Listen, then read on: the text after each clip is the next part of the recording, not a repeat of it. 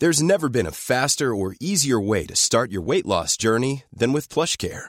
PlushCare accepts most insurance plans and gives you online access to board-certified physicians who can prescribe FDA-approved weight loss medications like Wegovy and Zepbound for those who qualify. Take charge of your health and speak with a board-certified physician about a weight loss plan that's right for you.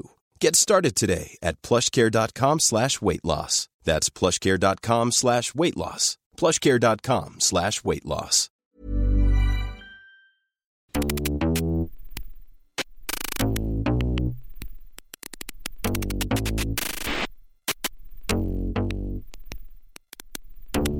Earlier this week, the UN's Intergovernmental Panel on Climate Change, which we all know as the IPCC, released its sixth report on the state of the climate. It confirmed what a lot of us already believed to be true, and it also added some new dangers. Its top line takeaway was that we can now conclusively say that the extreme events we're living through wildfires, stronger and more frequent hurricanes, droughts, crazy heat domes can be linked directly to climate change, which itself can be linked directly to human activity, namely the burning of fossil fuels. The world's largest ever report into climate change has just been published, setting out the stark reality of the state of the planet. Environmental experts have called it a massive wake up call to governments to cut emissions. The report came the same week that the Senate passed the outline of a $3.5 trillion budget resolution that is heavy on climate investments. The outcome of that bill is far from certain, however. The IPCC's report is just the first phase of what it will release. Two other working groups are finalizing their own products, one focused on mitigation and adaptation measures, and the other looking at what humanity can actually do about all of this and how. Climate scientists get all of the ink when it comes to the IPCC, but it's the social scientists, the ones who study power and the process of actually finding a political solution to the crisis, who are more important now. We'll talk to Dana Fisher, a sociologist working with the IPCC, later in the show. But first, back in 2017, reporter David Wallace Wells wrote an article for New York Magazine that explored the worst case scenarios that scientists had projected when it comes to climate change.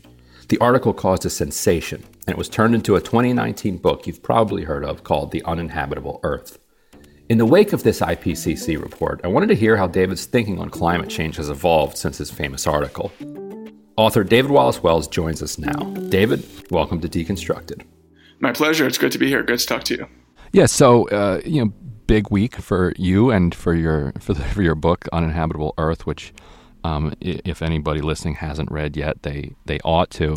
You know, it it it flowed out of this you know incredibly viral 2017 New York Magazine article that you wrote, which I think at the time was I think the most read article in the magazine's history. Do you do you still hold that crown as far as you know? No, I mean the way that traffic works is often, you know, it grows over time. So I think I'm in like fourth place at this point. Ah, uh, sorry. The title was originally taken from by uh, the excerpt read of Michael Wolff's book, uh, Fire and Fury. Oh. But, um, yes. Yeah.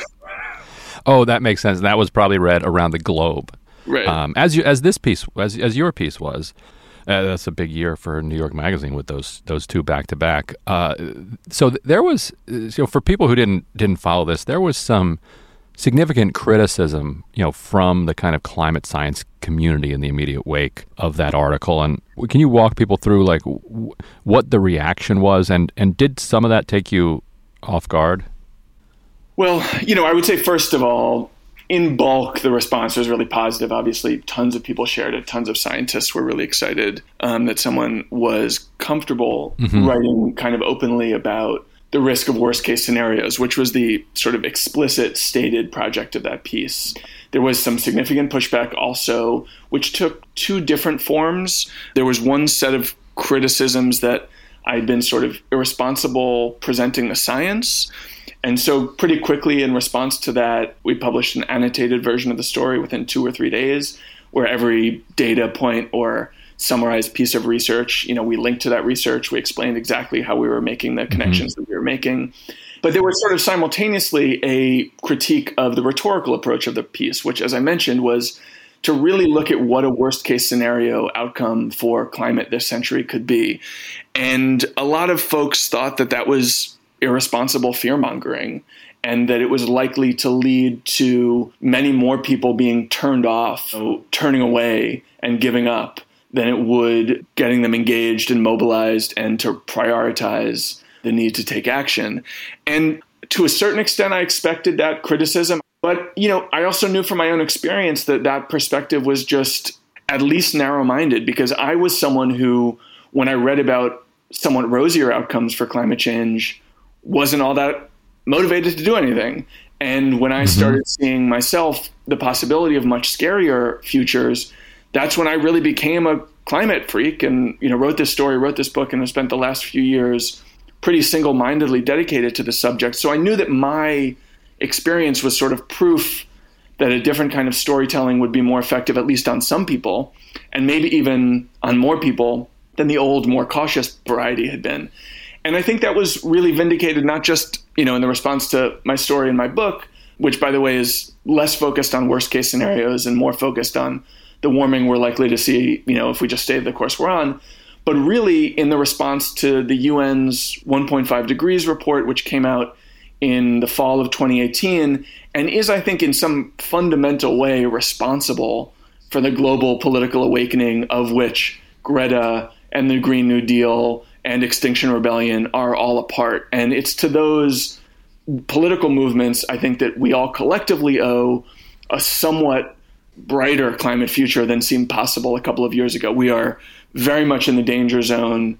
You know, we're not going to be able to return to a climate that our grandparents would have admired or, or find it found acceptable.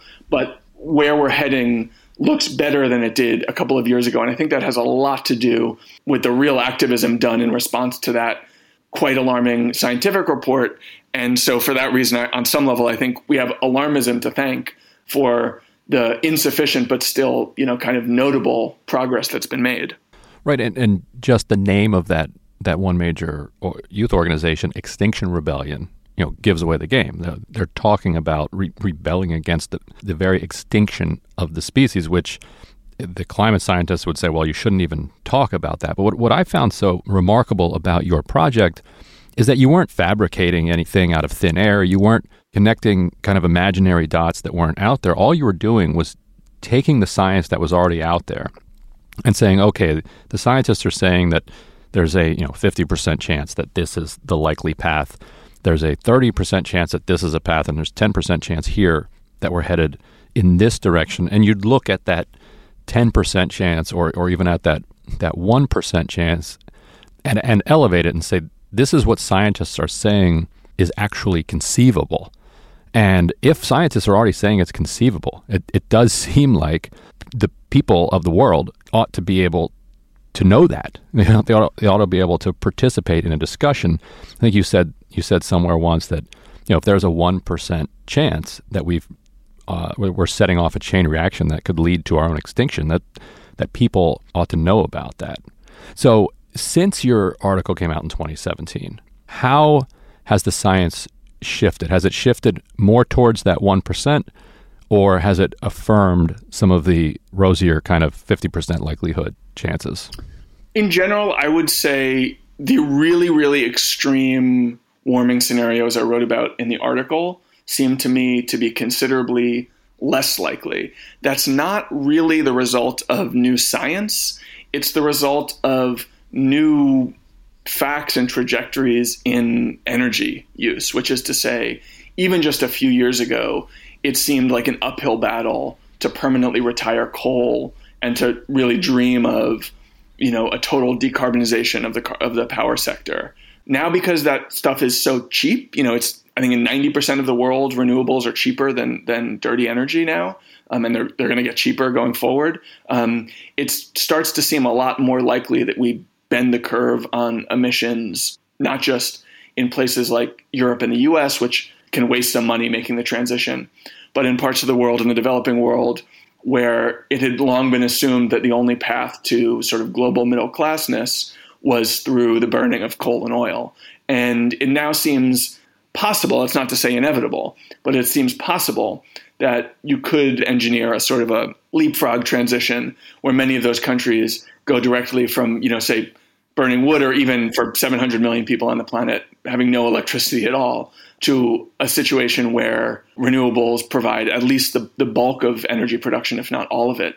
And there's a sort of a admirable justice element in there too, because you know because of where they're located on the planet, it's the developing countries in the world are like awash in renewable power. You know, you can charge a lot more solar in sub-Saharan Africa than you can in northern Germany, um, and that means that there is some amount of potential energy redistribution, energy wealth redistribution that could go on as part of this transition if it's you know if it's engineered properly. So the the IPCC report came out this week. It's you know first one since I guess, 2013 and 2014. The headline that, that it made was about they can now firmly connect uh, you know severe weather events to human activity to human driven climate change. What else emerged from that report that you found striking? Well, there were two big things. The first is they have a clearer sense of the range of possible outcomes, they say, given a certain emissions level, which is to some degree comforting because it's a little bit smaller than the range that they'd used in the past.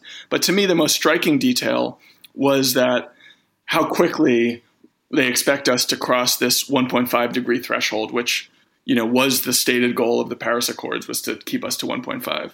And the mar- remarkable thing is that they find that we are going to cross that threshold in every emission scenario.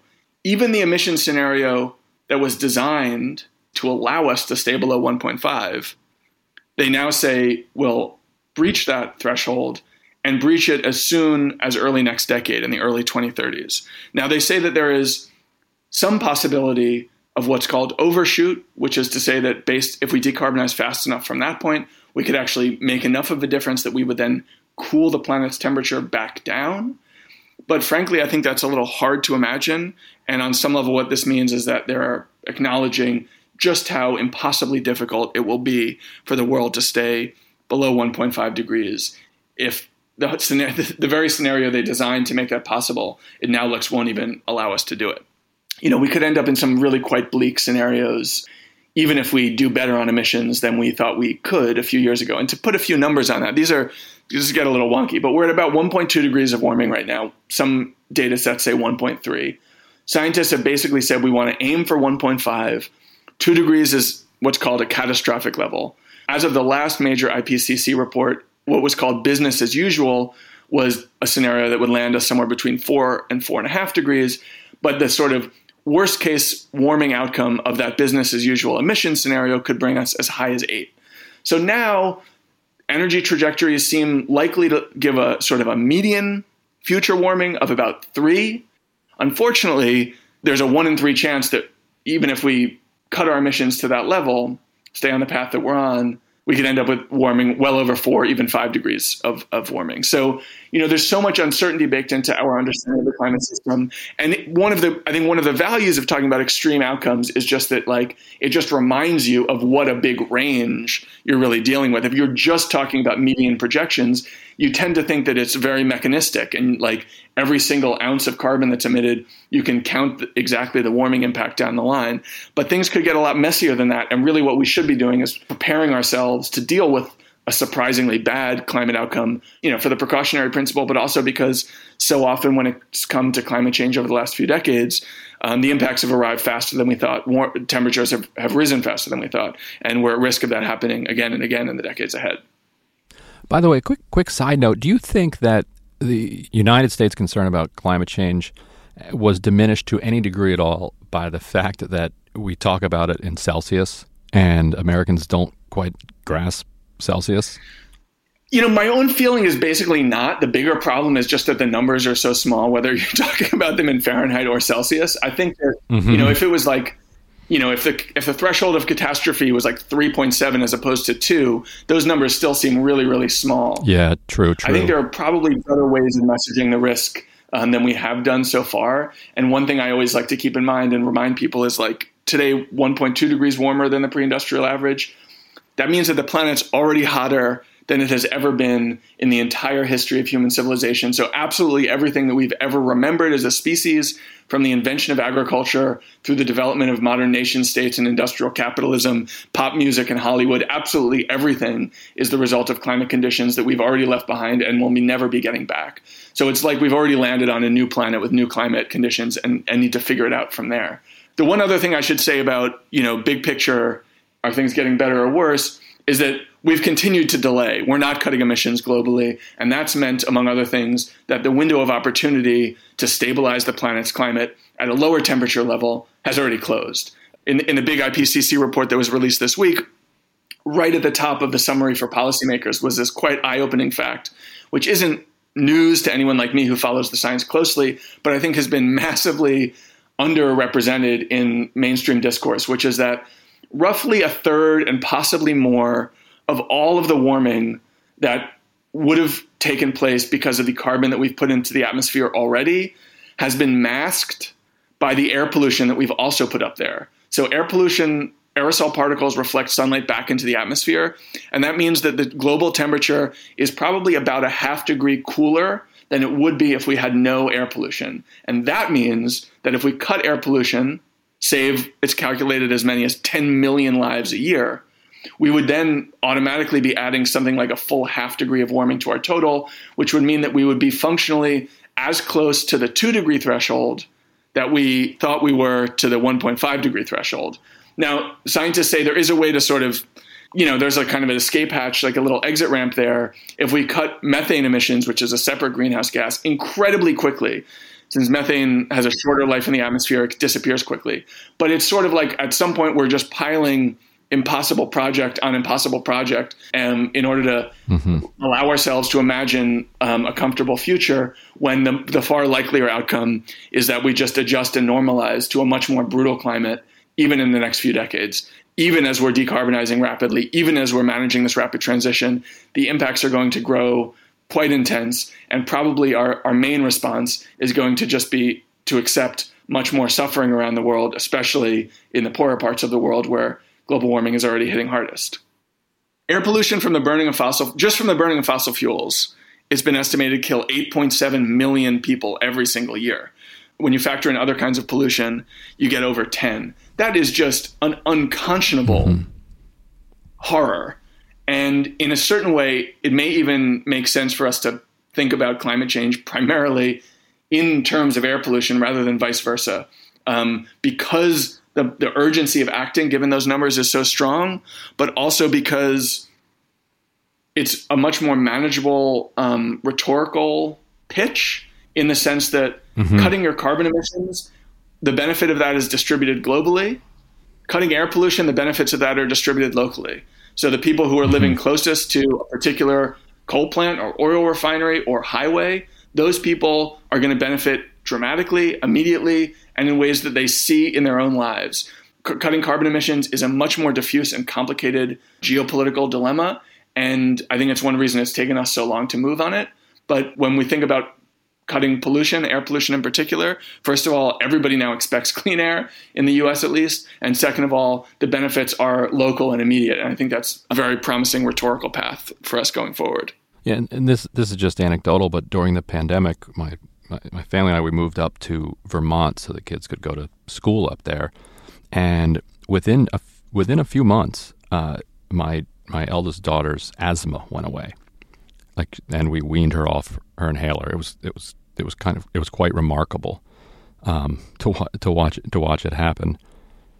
Yeah, it's incredible. The, the, number of things that are connected to air pollution. It's I, I'm working on a long piece about it now, but they are. It is just insane. Like it's not just respiratory elements like you would expect. It's you know cognitive performance. So in Los Angeles, there was a a pollution event where they had to it was you know they, they got worried they put some air purifiers in all the classrooms in the school district and i don't like test scores but you know looking at test scores um, the, the, performance of kids in those classes um, improved mm-hmm. by as much as if you had cut the class size um, by a third. So um, you know those are the kinds of gains that like charter schools have fought to um, have tried to figure out how to solve and, and build you know for a generation now. And all you had to do was put an air purifier in this classroom and get the same benefits. There are effects on mental health. There are effects on you know development of children in utero and out of utero. On premature birth and low birth weight, it's it's so dramatic that when they installed E-ZPass, the automatic toll collectors in the U.S., people who live you know in the neighborhoods that lived around those toll plazas had rates of premature birth and low birth weight fall by between 10 and 15 percent, just because there was a little bit less exhaust in the air because the cars weren't slowing down as much through the toll plaza. On economic performance, it's been estimated that India is losing something like 8 percent of GDP every year because of air pollution. in addition to losing in Delhi, the average lifespan is cut by nine years by air pollution. I mean, the data is like everywhere you look, it's horrifying, and everybody in every way is better off through cleaner air. Which, you know, nicely for anybody who cares about climate, will be achieved if we decarbonize the power system. And as the author of, of this book, what's the question that you get, you know, most often when you when you're out? Well, you know, I think a lot of people ask me sort of ugly personal questions about like where they should move, um, hmm. how much of a like how should they be adapting. Mm-hmm. A lot of people ask me what they can do, and it's often they're often not all that interested in the obvious answer, which is agitate politically for a politics that prioritizes this. What they want to hear is if you buy an electric car and eat less red meat, then you can feel guiltless. But the matter of personal guilt is not, to me, the most important metric here. and all of the changes that we need to get to a, a really stable and even ideally prosperous future, all of those changes are policy scale, not individual scale. You can't, you know, it's like I can't build an electric grid, a new electric grid on my own. I can't um, build a solar plant on my own. You know, we can't develop carbon-free jet fuel. Like I can't do that in my in my garage. And we need, you know, we need much larger scale focus and investment from not just our government, but all the governments around the world to make that happen. And that means that political action is the most important thing going forward. I've been super surprised, to be honest, how much of a global political awakening we've seen over the last couple of years. I didn't really think anything like that was going to be possible. But thanks to Greta and Extinction Rebellion and Sunrise and the school strikers, like there really is a whole new moment here. And policy is following. It's following really slowly. It's mostly following through empty rhetoric at this point. But, you know, I think the age of denial is functionally over. And just about anyone in any position of power anywhere in the world now acknowledges not just the reality, but the urgency of climate change. There, almost none of them are doing enough about it, but on some level, it's still progress that they're even making a point of acknowledging the crisis. And I and I do think that you deserve uh, some measure of, of credit for that. And I, I thank you so much for joining us here on Deconstructed. Oh, my pleasure. Thanks for having me. Great to talk. When you're ready to pop the question, the last thing you want to do is second guess the ring. At Bluenile.com, you can design a one of a kind ring with the ease and convenience of shopping online. Choose your diamond and setting. When you find the one, you'll get it delivered right to your door. Go to Bluenile.com and use promo code LISTEN to get $50 off your purchase of $500 or more. That's code LISTEN at Bluenile.com for $50 off your purchase. Bluenile.com code LISTEN. I'm Sandra, and I'm just the professional your small business was looking for. But you didn't hire me because you didn't use LinkedIn jobs. LinkedIn has professionals you can't find anywhere else, including those who aren't actively looking for a new job but might be open to the perfect role, like me.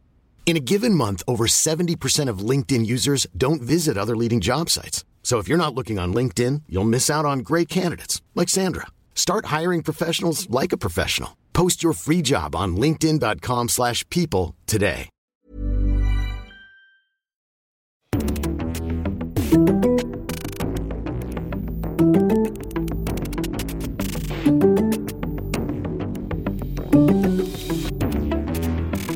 We're joined now by Dana Fisher. She's a professor of sociology at the University of Maryland and the director of the Program for Society and the Environment.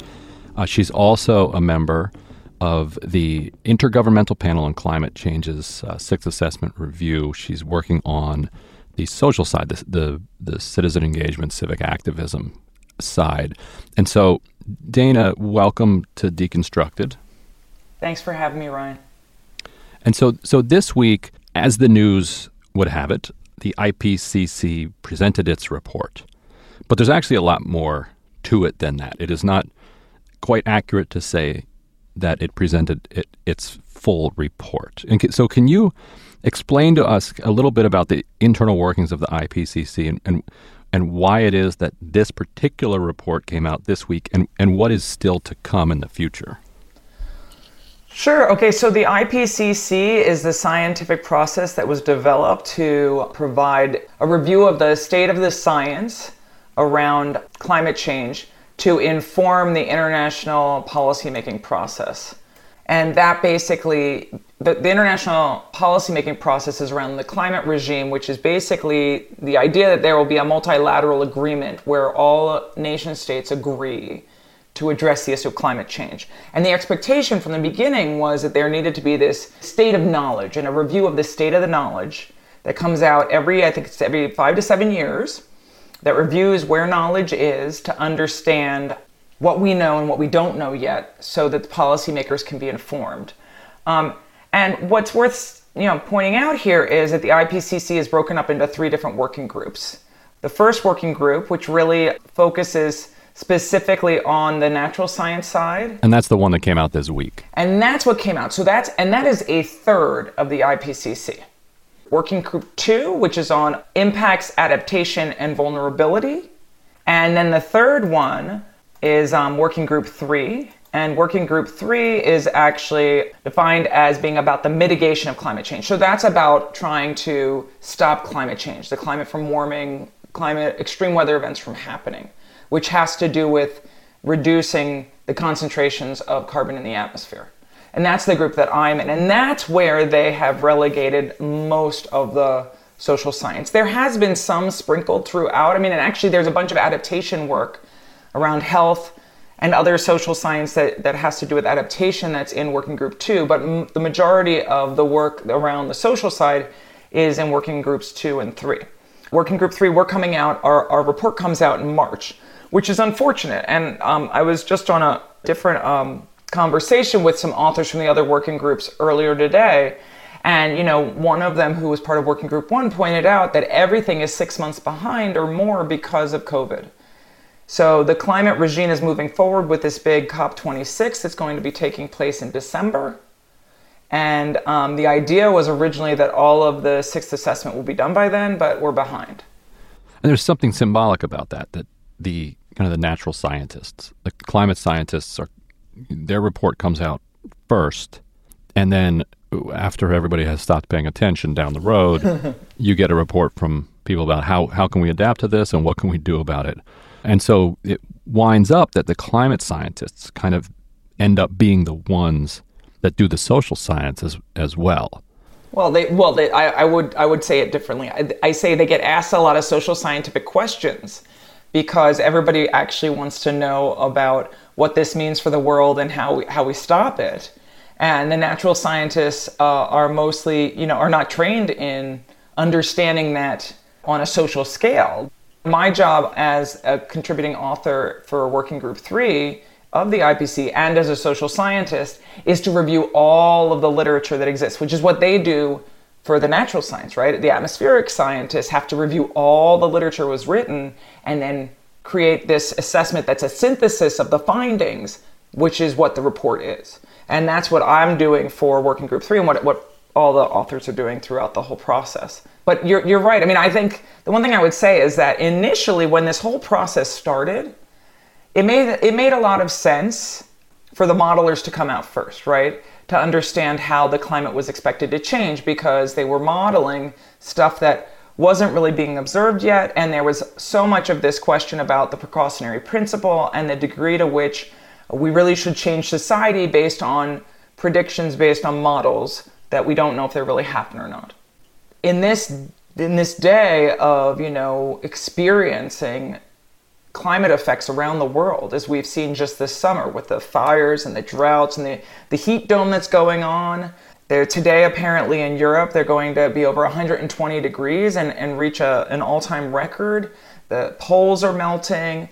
There's this extreme flooding that's been happening around the world. I mean, given the extreme weather events that we're seeing, which are absolutely the effect of anthropogenic climate change, having, you know, leading with that, which is basically a foregone conclusion and everybody knows it and there's a you know 99 point you know 9% mm hmm consensus about it may, makes very little sense. Because really what we need to think about now is how is society going to adapt and respond and hopefully mitigate the problem. Right. We're all grateful to the IPCC for its for its work but we don't need them anymore to tell us that it's that it's happening. What we do need is to figure out a way to get through to people and to get to a place where the kind of power players around the world will take action on this. And so, having studied this your entire life, more or less, you know, what is the answer? Like, what what are we doing wrong, and how do we get people in power to actually act on this? Just a little question: How do we do it all? Um, well. Yeah. Well, that's an easy and, question, and Ryan. Preferably within the next year. I mean, so one of the things that I think is really interesting and has come out of these discussions since the, the report, this this working group one report came out, is this this distinction between individual efforts to respond to the climate issue versus collective efforts. You know, and there is a lot of discussion that what people should really be doing is going home and taking stock of their carbon footprint and how they reduce it. And, and that there is no question in my mind that should, certainly everybody should think about that but research shows across the board that we cannot address the climate crisis. And you know in terms of mitigating against climate change and removing or dealing with the concentrations of carbon in the atmosphere which some of which has to be removed for us to stay below 1.5 degrees celsius of heating based on the models that are stated within working group one's work um, if we're going to do that, it is a huge lift that will involve infrastructural change, institutional change, and it needs to come from the large scale institutional systems, mostly, you know, coming from the state and coming from the economic sector. And in general, frequently the economic sector doesn't tend to move much until the state pushes it to. So it's really going to have to be a top down effort. So, given that we know that, then the question is how how do we make that happen? And you know that is you know one of the questions that i've been asking my entire adult life. There's not an easy answer to that because climate climate change and the climate climate issue is is really about the entire system on which industrialization is, is based. And it has to do with any you know the whole way that we use energy and process energy and dispose of the byproducts of energy consumption right? Mm-hmm. So I think, you know, number one that should that needs to be done is we need to support and encourage and elect people into office who are willing to do the kind of work that is needed. It's great that we have, you know, an infrastructure bill passed by the Senate. Uh, we need the companion bill to go through. We need this reconciliation to happen, and it needs to be an ext- you know a first step in a larger process and it needs to come from the top, but there's no question that we as individual citizens have to play a role in encouraging and pressuring elected officials to do the work that's needed to address this problem. And if the people who are in power are not willing to do it, we need to change them. Is there anywhere around the world that has done this well? Or who, who has done this the best? Like where, where what country or what movements should people learn from? So in terms of responding to climate change? Mm-hmm. I mean, you know, there are some countries that, you know, I don't know that we could really say that they did it the best necessarily, but what I'll, I'll say is this is that there are some countries that decided early on to invest in hydropower and clean energy, but mostly hydropower, right? So we see Scandinavian countries. For example, let's take Norway. Okay, Norway makes a ton of money on exporting fossil fuels, that is, sending them elsewhere. Their entire energy infrastructure within the country is 100% hydropower. Now, uh, I don't, I'm not sure how old you are, but I remember growing up, you know, and in the, you know, in the 90s when I started doing my research, there were huge protests against these big dam projects, right, that would create hydropower and flood areas and affect indigenous populations, et cetera, and so forth. But countries that did this, like, say, Norway, which all of a sudden have electricity that is generated not from dirty fossil fuels like oil, natural gas, coal, are in a wonderful position where they can follow through with commitments to reduce their carbon footprints much more easily. So, for example, right now, Norway has a policy in place where they're basically incentivizing their population to buy electric vehicles. And you know, the challenge that many people talk about with electric vehicles is that, you know, for example, my car, I'm looking out the window of my car right now. I have, you know, a Nissan Leaf here. When I plug in my Leaf, unless I've got solar panels on the roof or I have bought 100% clean energy, I'm getting whatever comes out of the grid. Mm-hmm. But if I'm doing that in Norway, where 100% of that energy is coming from hydropower, so it's clean, then all of a sudden you've really affected your carbon footprint in an important way. Those kinds of decisions, I mean, shifting over to hydropower for a country at this point is just not happen not going to happen because there are just too many reasons why it's it's too hard to do at this point and norway was able to do it in northern parts of the country where there weren't a lot of people living so it was a lot easier um, but one of the things that you can see here is that it's this investment in infrastructure that then is used to nudge the population to make um, purchasing decisions for example make you know if you make clean power cheaper consumers then choose to buy solar power, wind power, hydropower to some degree, and that will have a big effect. In terms of thinking through activism and individuals and movements, I think that um, there's no question that the environmental movement and the climate movement has played a big role in where we are today in the United States in terms of moving forward on climate policies that were unfathomable even you know eight years ago let alone four years ago. So i think that participation in movements matters in that way. In terms of the way that i have to think about movements for my work for the ipcc in terms of the carbon effects so far it's to be seen right? Because mm-hmm.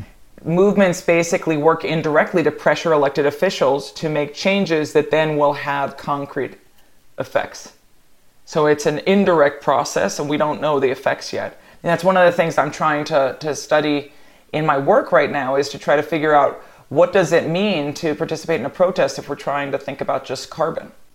At the same time, I want to unpack some of the lessons from the Yellow Vest uh, protests. You know, mm-hmm. there, there's a sense among among some that climate is kind of an elite issue, uh, and so when you had uh, Macron in France implement climate policies that working people in France perceived as likely to increase their cost of living to a, a very diffuse benefit um, for an issue that they were not deeply invested in, you you wound up with this in, intense pushback through the Yellow Vest protests. And I wonder if we would have gotten something similar in the United States if the cap and trade bill had actually been been passed into law, and that that wound up being a setback. I mean, what what lessons did social movements draw from that? Well, I think um, in terms of thinking through, you know, the Waxman Markey and Boxer bill that ended up being unsuccessful at the beginning of the Obama term, the first term of the Obama administration, I actually do not think we would have seen a lot of pushback the way you're talking about from you know from movements, you know, counter movements that mobilized against a cap and trade bill. Because I don't think that individual citizens would have experienced much mm. of an effect of that based on the way that they, they modeled and predicted how it would affect individuals. I think a better example would be, and, and this would be more similar to kind of the Macron policy, is if Joe Biden were not, or President Biden were not right now trying to do everything he can to lower gas prices, and instead decided instead, actually we're going to raise gas prices a little more, which will, mm-hmm. which will motivate people to shift to cleaner energy and drive less because the transportation is one of the substantial contributors to our carbon footprint. And, and, we're recording this on Wednesday, and he just pushed OPEC with a statement. I know. That was what I was just going yeah. to say is that if he was serious about this, he wouldn't do that because this is going to lead people to drive less, no doubt. I mean, anybody who is planning a Labor Day last minute trip, it's it's a huge expense unless you've got, you know, a car like I do, except for I can't go very far because there is no charging infrastructure in place for me to charge my car along the way. So, I mean, so so if we saw that, that would be more similar to the yellow vest because what we would end up with is the people who are going to feel it the most are the people who need cheap gas prices. And so what what is the answer? Like how do you get uh, how do how do you bridge that divide? You know, how do you move climate from an elite concern to a, a, a broad based concern? Well, I think there's been a lot of discussion um, around environmental equity, and I think a lot of environmental groups have been have been pushing this quite substantially in the ways that they're thinking about you know their perspectives on a Green New Deal, which involves basically investing in communities, particularly frontline communities, communities of color, to help them to transition to a cleaner economy. And um, I think that that's really the way forward here. I mean, the other so so on the one hand, invest in providing resources and training for people who are going to be most at risk economically from a shift away from a carbon based economy. Number one. Number two is also to identify what, what a lot of research calls the hyperpolluters. And if, if you look at the research, there's this really interesting phenomenon that happens where a small number of firms are the ones that are the dirtiest. And we see it across all sorts of pollution. Um, but it also includes carbon pollution, where it's not that all companies are really emitting, you know, in the dirtiest possible way. There are just a handful of them. And if you start to penalize them and require these companies to follow the rules as they've already been implemented, that will have a huge effect as well. And that really won't affect consumers and individual citizens at all. I mean, perhaps it'll show up in some pricing, but it'll be a very indirect effect on citizens. But the, the companies that are not following through and regulating their their emissions of all sorts of pollutants like they're supposed to, they should be held accountable. And and I think that's absolutely an important step and it should be an important step as we move forward if there are more regulations with regard to carbon emissions, which we don't see right now in the United States. On an individual level, what what is the social science say about the the best ways to kind of break through the, the partisan divide and, and get through to people on the climate question? What kind of messages work on people? Well, I think that what the first and foremost messages um, from friends and neighbors work much better than messages from people we don't know. We know this across all sorts of political research. So not just around climate, but just in general. I mean, it works better on vaccines as well, right? There's there's this new research coming out about how you use your social ties to motivate you know people to to get vaccinated against COVID. So it's exactly the same around climate change. But in addition to that, I think that it's really a lot easier to think about the community level rather than going up and starting to talk about the Paris Agreement. It used to be that we would talk about climate change and people would end up being like, well, I don't care about the polar bears. I care about what's going on in my community. But what we're seeing across the country right now and around the world is that communities around the world are feeling the effects of climate change. And this report that came out from the IPCC just now shows that it is just going to get worse. And people are going to feel it more and more. And so connecting the experiences, the lived experiences that people are having in their communities around a changing climate with you know with weather events that are becoming more extreme and heat waves and droughts and floods et cetera and so forth to thinking about how elected officials should be representing the concerns of the individual citizens around these issues is i think the best place to go. Rather than framing this broadly around climate change and talking about this as being connected to this broad international regime I think it's a lot better to focus on the community level. And it also helps you to communicate with your, you know, your neighbors and your community members when you're talking about it in a really local way. What kind of changes have you seen in recent years among uh, p- public attitudes toward climate change? We've seen generally an increase in concern around climate change overall. We recently have seen this influx of the youngest generation of being much more concerned about climate change. And you, you saw what that leads to with the Fridays for Future youth climate movement, getting actively involved in, you know, starting in 2018, following the example of Greta Thunberg in Sweden. I mean, and that happened around the world. There's actually another climate strike, global climate strike, scheduled for the 24th of September, in fact. So young people are extremely concerned around the issue. So there's a generational effect. But generally, people are concerned about the issue of climate change. But there is a partisan divide. And the partisan divide then affects what people think should be done about it. I mean, anybody you talk to, in, you know, including, you know, very conservative members of my family, when you talk to them, they recognize that the climate is changing. But what they think should be done about it is very different based on, you know, who they support and their political ideology, unfortunately.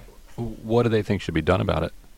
Well, in some cases, they think it's just natural and it'll all end up okay. I mean, I think that there's been a lot of um, climate misinformation presented, and certainly we see media outlets that are pushing this climate misinformation So everybody knows it's warmer. Everybody knows that what the weather seems a little you know wacky and we get stronger storms, etc. But when climate misinformation is being pushed that that's really not driven by fossil fuel consumption and it's not something that you can make do anything about.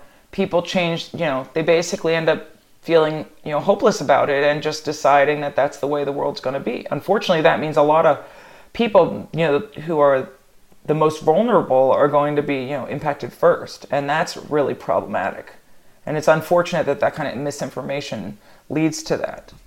Yeah so so this this show posts on friday. We're recording this on on wednesday in the in the early morning the senate approved a 3.5 trillion dollar budget resolution which includes hundreds and hundreds of billions of dollars for clean energy and, and climate change that comes on top of a $550 billion bipartisan infrastructure package that passed earlier this week and headed to the House. The budget resolution is just a first step. We have weeks, we have, uh, in fact, months to go in drafting that legislation, but it's going to come to a head in, in the fall. What's your read on how significant this package is, or these set, this set of packages is? So, the set of packages, first of all, put together, it basically is the entirety of of President Biden's climate plan, which was, you know, remarkable when he ran as a candidate. And if it actually gets implemented in the state that it is in right now, which is less money than was originally proposed, but you always see that going from a proposal to an actual implementation, it will be unprecedented and it will be a game changer for the United States of America in terms of what we can do around climate and the degree to which we can be seen as a global leader or not on the issue of climate in terms of our technology, in terms of the way that our country is responding to this crisis. What are the pieces that are most significant in it, you think? Certainly, support for building a clean energy infrastructure. There's going to be opportunities to help individuals transition to using clean energy in their homes, but also creating infrastructure so that electric cars can be used across the country. I mean, I just got back from you know, family holiday in Delaware, and whenever we go to Delaware, we have to take the plug-in hybrid because we can't take the electric car. There is nowhere for me to charge my car in all of Bethany Beach. And it's so frustrating. It's the the only month of the year that I actually have to buy gas like a normal American. And it's so frustrating. And that will change if these bills actually make it through and the president signs them. And that, I mean, just that in and of itself, with these, the push to transition to more electric vehicles, pushing the fleet the way the Biden administration is, there's so many changes that could happen that could put on put us on a path that is a much more hopeful path. But as you mentioned, Brian, it all will come to a head in the next basically I'm thinking the next six weeks. We will see where we as a country are gonna go. Great, well we'll be following it it's going to be a it's a crazy time, but it's an exciting time as well. It sure is. And thanks so much for joining us. Thank you for having me, Ryan.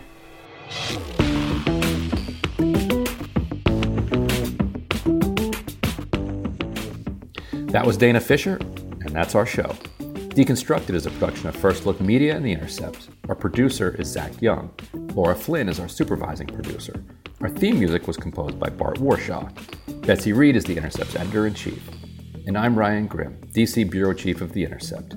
If you'd like to support our work, go to theintercept.com/give. Your donation, no matter what the amount, makes a real difference. If you haven't already, please subscribe to the show so you can hear it every week. And please do leave us a rating or review. It helps people find the show.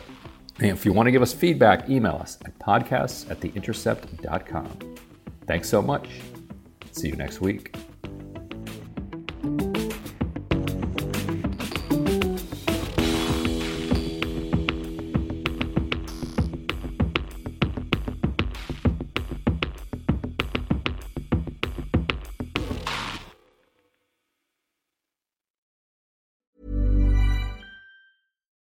Fact a crocodile can't stick out its tongue. Also, you can get health insurance for a month or just under a year in some states. United Healthcare short term insurance plans, underwritten by Golden Rule Insurance Company, offer flexible, budget friendly coverage for you. Learn more at uh1.com. Hi, I'm Daniel, founder of Pretty Litter. Did you know cats tend to hide symptoms of sickness and pain? I learned this the hard way after losing my cat, Gingy. So I created Pretty Litter, a health monitoring litter that helps detect early signs of illness by changing colors, saving you money and potentially your cat's life. Pretty Litter is veterinarian developed, and it's the easiest way to keep tabs on your fur baby's health right at home. Go to prettylitter.com and use code ACAST for 20% off your first order and a free cat toy. Terms and conditions apply. See site for details. Cool fact a crocodile can't stick out its tongue. Also, you can get health insurance for a month or just under a year in some states. United Healthcare short term insurance plans, underwritten by Golden Rule Insurance Company, offer flexible, budget friendly coverage for you. Learn more at uh1.com.